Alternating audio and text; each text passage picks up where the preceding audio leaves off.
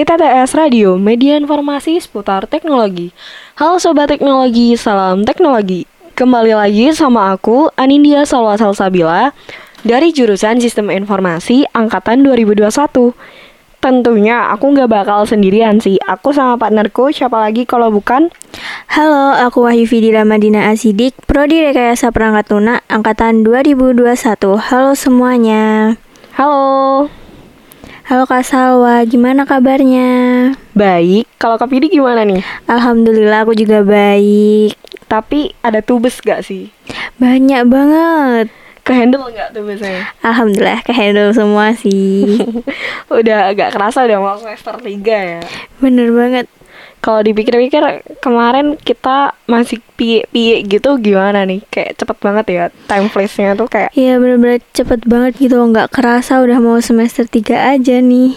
Mm-mm, Terus gini, kalau misalkan dipikir-pikir flashback, kita juga belum cerita sih kenapa kok tiba-tiba bisa ada kita di season kali ini.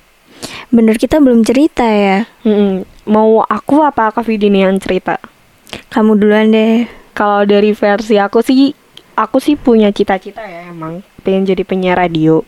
Tapi karena berhubung aku nggak dibolehin masuk jurusan ilmu komunikasi dan aku bolehnya di sini, ya aku di sini. Terus tahu-tahu ada UKM ITTS Media ini yang benar-benar ngebantu banget karena ada divisi radionya. Jadi aku join dan ternyata aku keterima. Kalau Kak Vidi gimana? Aduh, aku juga sama pengen jadi penyiar radio. Hmm, Tapi nggak dibolehin masuk ini sih broadcasting dulu kalau di Bener banget. kalau di sini. Oh eh, iya nggak sih broadcasting nggak sih yang buat penyiaran itu?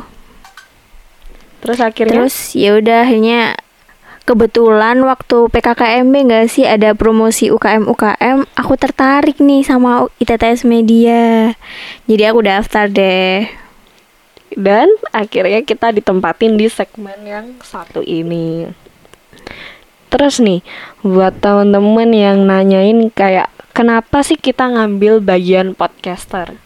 Ya tanpa diragukan lagi ya karena kita memang pengen jadi penyiar radio nggak sih? Iya, makanya ambil podcaster itu kayak menyalurkan keinginan kita, bakat Hmm. kita sambil belajar.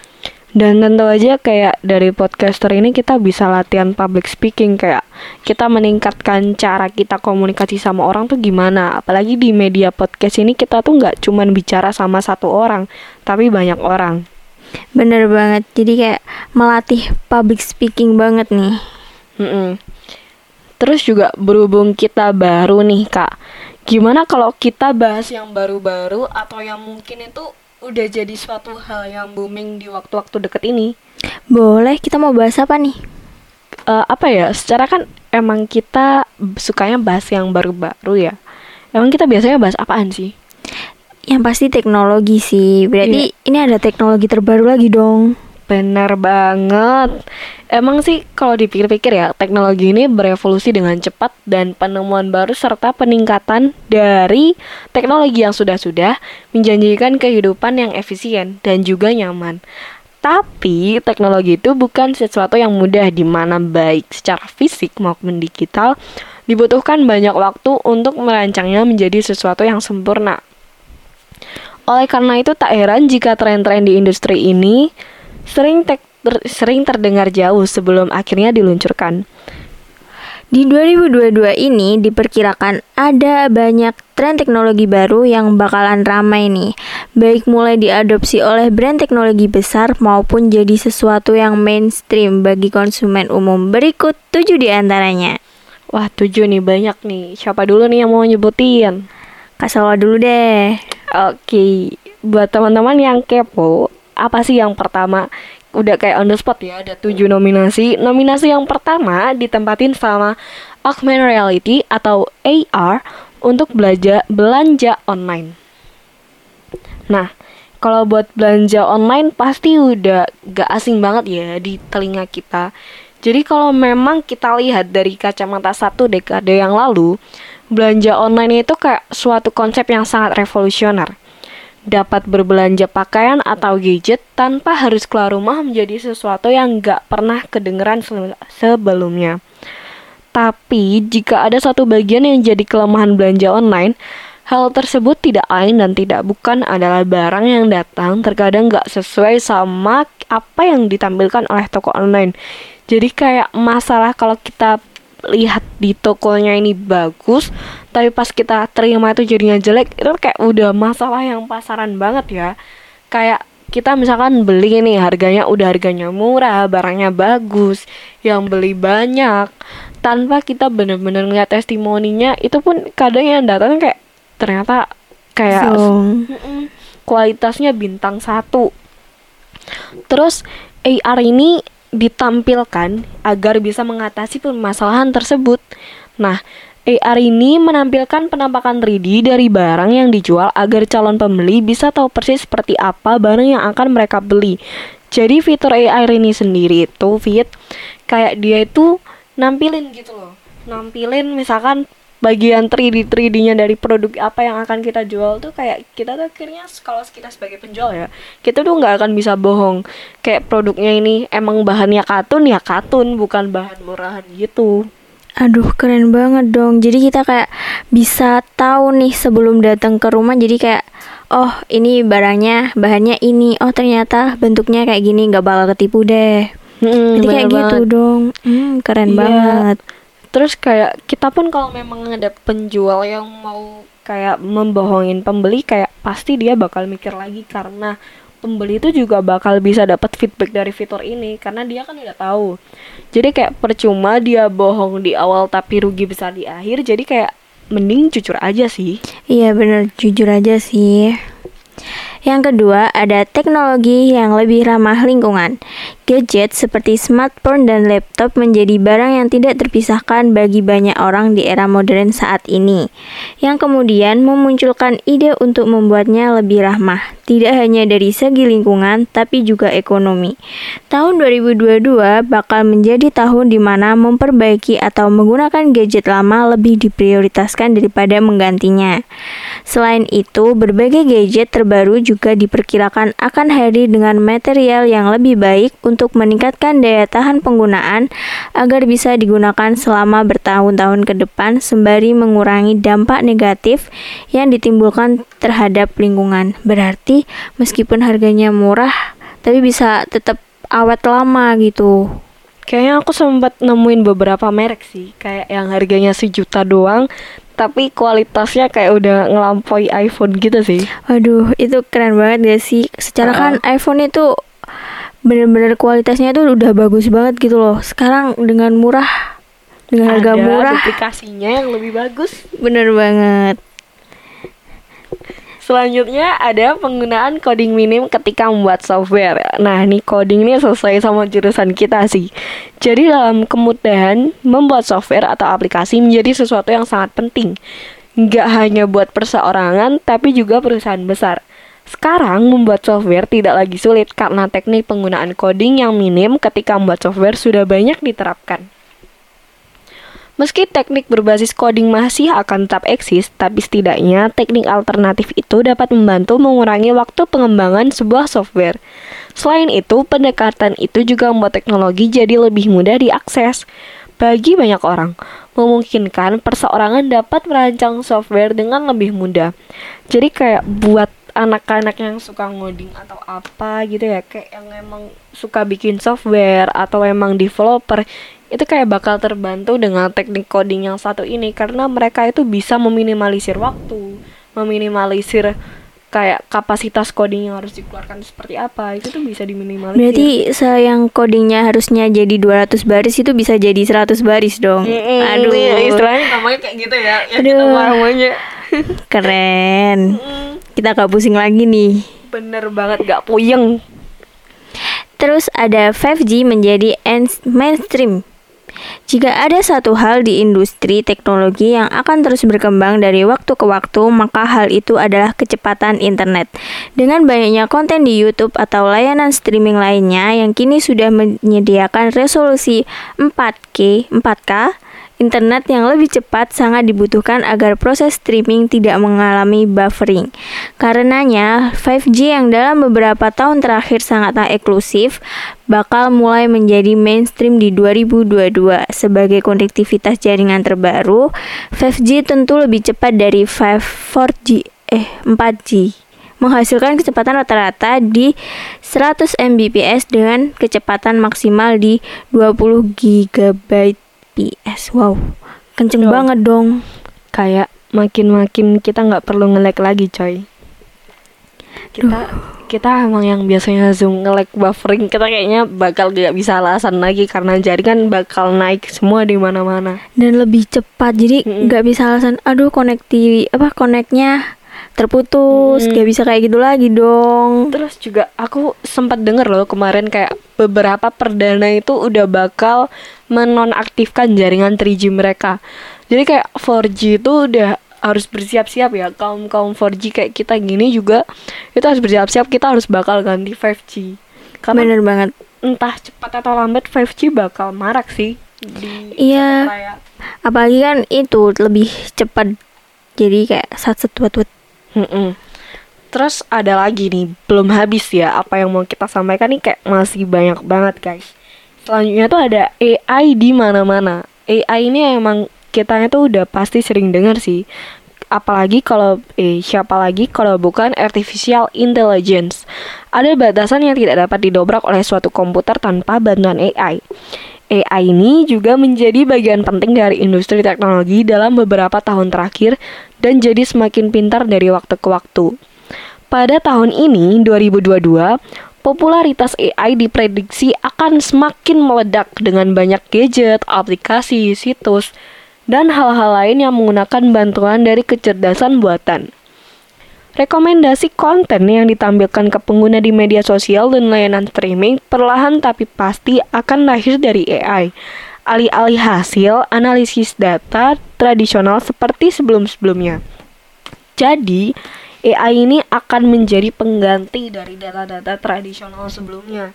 Kayak buat orang-orang yang emang mau membuat sesuatu dengan dibantu dengan teknik coding yang tadi nih. Terus dibantu sama AI kayak kita tuh bakal bikin terobosan terbaru lagi. Dan terobosan-terobosan lama tuh bakal ditinggalkan sih. Sayangnya di- ditinggalkan tapi fungsinya untuk AI sendiri ini bakal bermanfaat buat kita sih. aduh ini keren banget gak sih? Keren. Semuanya keren sampai kita bingung kan? Iya sampai mau ngomong apa lagi selain kata keren tuh gak ada. Eh, kayak awesome amazing. Itu kayak udah mewakilkan banget kita tuh udah lambang-lambang speechless sih sebenarnya Bener banget. Lalu ada autentikasi tanpa password. Password merupakan salah satu metode autentifikasi keamanan yang dalam waktu dekat tidak akan lagi relevan. Dengan AI yang makin pintar, password dapat dibobol dengan begitu mudah. Menggunakan password yang panjang dengan kombinasi huruf dan angka tak akan lagi menjadi solusi. Terlebih jika harus menggantinya setiap beberapa waktu sekali. Karena metode autentifikasi keamanan seperti password diprediksi akan segera hilang dan digeser oleh lebih ya oleh yang lebih aman seperti autentikasi biometrik yang tidak perlu diperbarui setiap waktu dan lebih aman dari serangan hacker yang tidak bertanggung jawab. Berarti udah nggak zaman lagi dong password pakai huruf dicampur angka-angka kayak gitu. kayaknya tuh udah bakal dibasmi juga nggak sih karena aku nangkepnya dari biometrik nih orang-orang bakal ngandelin kayak contohnya sidik jari, Iya, Face terus ID. ya itu juga itu susah kasih dibobol kan pakai Iya, sidik jari. Hmm. Kalau pakai huruf angka kan masih bisa ditebak-tebak. Oh, Mm-mm. mungkin ulang tahunnya, Mm-mm. nama doinya, alamat rumahnya atau gimana gitu kan. bahkan aku nemuin teman aku yang password HP-nya tuh kayak berdasarkan tahun ini gitu kayak jadi kayak setiap tahun baru dia bakal ganti tahun gitu Aduh, ganti itu password mudah banget gak sih buat Ah, dibobol? banget dia. Ini kayak kita mau ngebuka privasi dia tuh kita udah tahu settingnya Nah, apa oh, saking sekarang kan tahun 2022. Oh, berarti passwordnya 2022 nih. Mm-mm. Terus juga kalau kita pakai Face ID juga itu kan nggak bisa diduplikasi ya, apalagi sidik jari juga kalau kita ngurus SKCK yang dari kepolisian pun kayak kita itu udah ada sidik jari kita tuh udah terdata. Bener.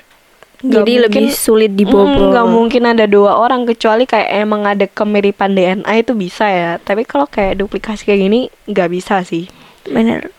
terus ada lagi yang terakhir itu virtual reality untuk semua orang nah dengan teknologi yang semakin terjangkau, AI yang semakin pintar, dan internet yang makin gesit lewat konektivitas 5G, VR akan lebih bisa diakses oleh banyak orang. VR tidak akan lagi hanya terpaku pada penggunaan hiburan seperti bermain game atau menonton film. Pada tahun ini, yaitu tahun 2022 ya tentunya, tidak menutup kemungkinan jika aktivitas seperti pelatihan akan dilakukan lewat bantuan VR. Selain itu, tidak hanya sekedar melalui Zoom atau Google Meet, mereka yang bekerja dari rumah juga bisa ikut ambil bagian dalam rapat online dengan tampilan yang lebih nyata lagi melalui virtual reality. Jadi kayak gimana ya virtual reality nih kita tuh bisa ngelakuin main game sebenarnya kayak udah ada nggak sih di TV-TV? Iya udah ada gak sih? Mm-mm, cuman kayak emang beberapa pihak aja kan yang punya.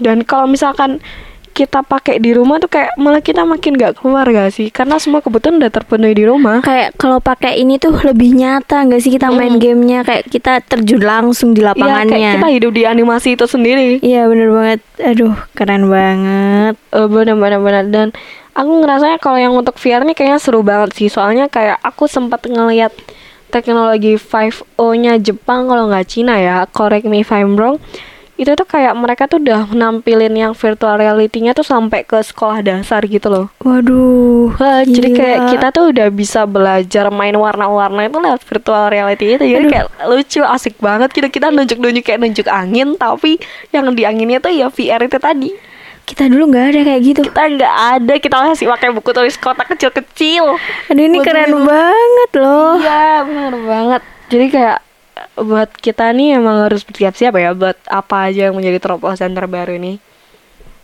Bener banget. Jadi apa ya?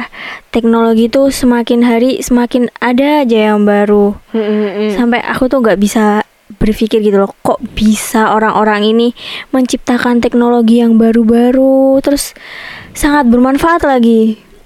dibanding kita ya kayak kita aja masih kita sih juga sih kita ada ya yang terbaru tuh kayak contohnya kita aja mau milih baju buat besok tuh masih bingung ini orang-orang kok bisa bingung sama mereka mau bikin apa lagi teknologi Iya, kok bisa gitu loh. Aduh, otaknya ini bener-bener brilian banget nih. Hmm, dan semoga kebrilianan ini tuh Menular. orang eh, Menular.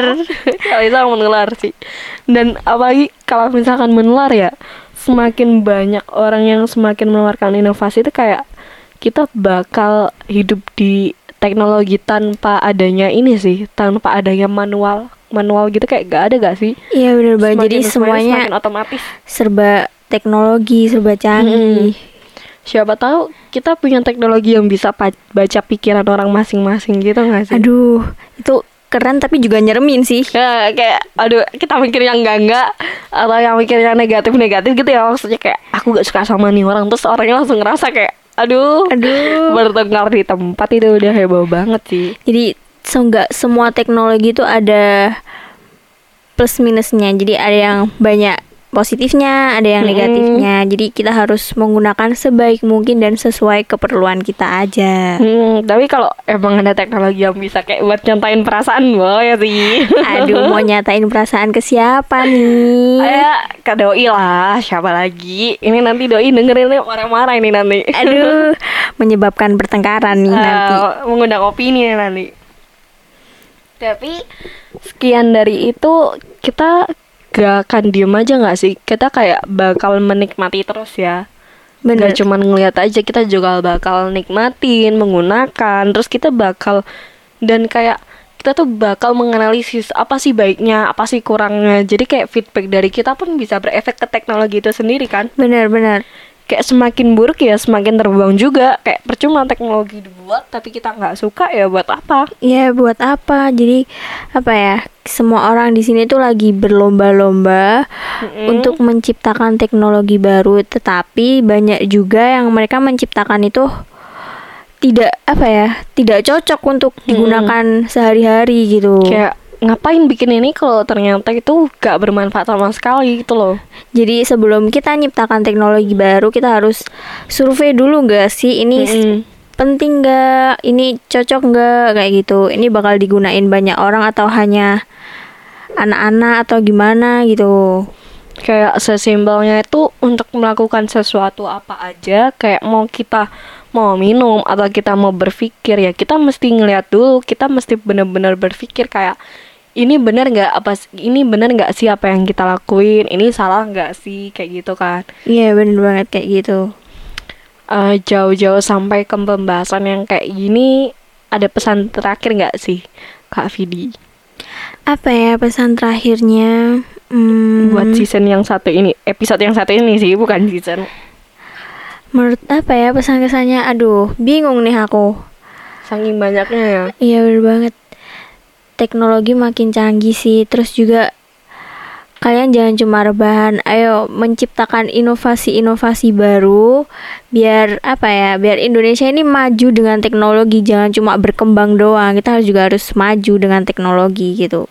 benar-benar kayak kita harus siap buat menerima kita harus siap juga membuat membuat sesuatu karena nggak mungkin kan kita menjadi penonton doang kita harus produktif kayak kita aja kuliah aja harus produktif masa melakukan sesuatu itu nggak produktif tapi buat yang positif ya jangan negatif Iya, yang positif jangan negatif. Mm-mm. buat last word lagi kayak apa nih last word last word yang less less less banget terakhir terakhir banget Nggak ada. Coba kamu. aku nggak ada juga sih cuman pengen bye bye doang nih Iya. Kita ketemu kapan? Kapan ya? Dua minggu. tahu. lagi? nunggu nunggu atasan nyuruh. Bercanda. Jadi kayak buat teman-teman yang mau nungguin kita ya minta ke atasannya DM aja. Kalau tahu sih kalau tahu atasannya siapa. Pokoknya Kak Haidar gitu aja. Jangan lupa dengerin podcast kita ya. Hmm, bener jangan lupa dengerin tetap stay tune follow subscribe kalau bisa YouTube-nya TTS Radio TTS Media Instagramnya di follow Di share juga ke teman-temannya. didengerin terus pokoknya sampai hafal suaranya ini suaranya Vidi ini suaranya Salwa harus hafal Ya harus hafal loh. Mm-mm.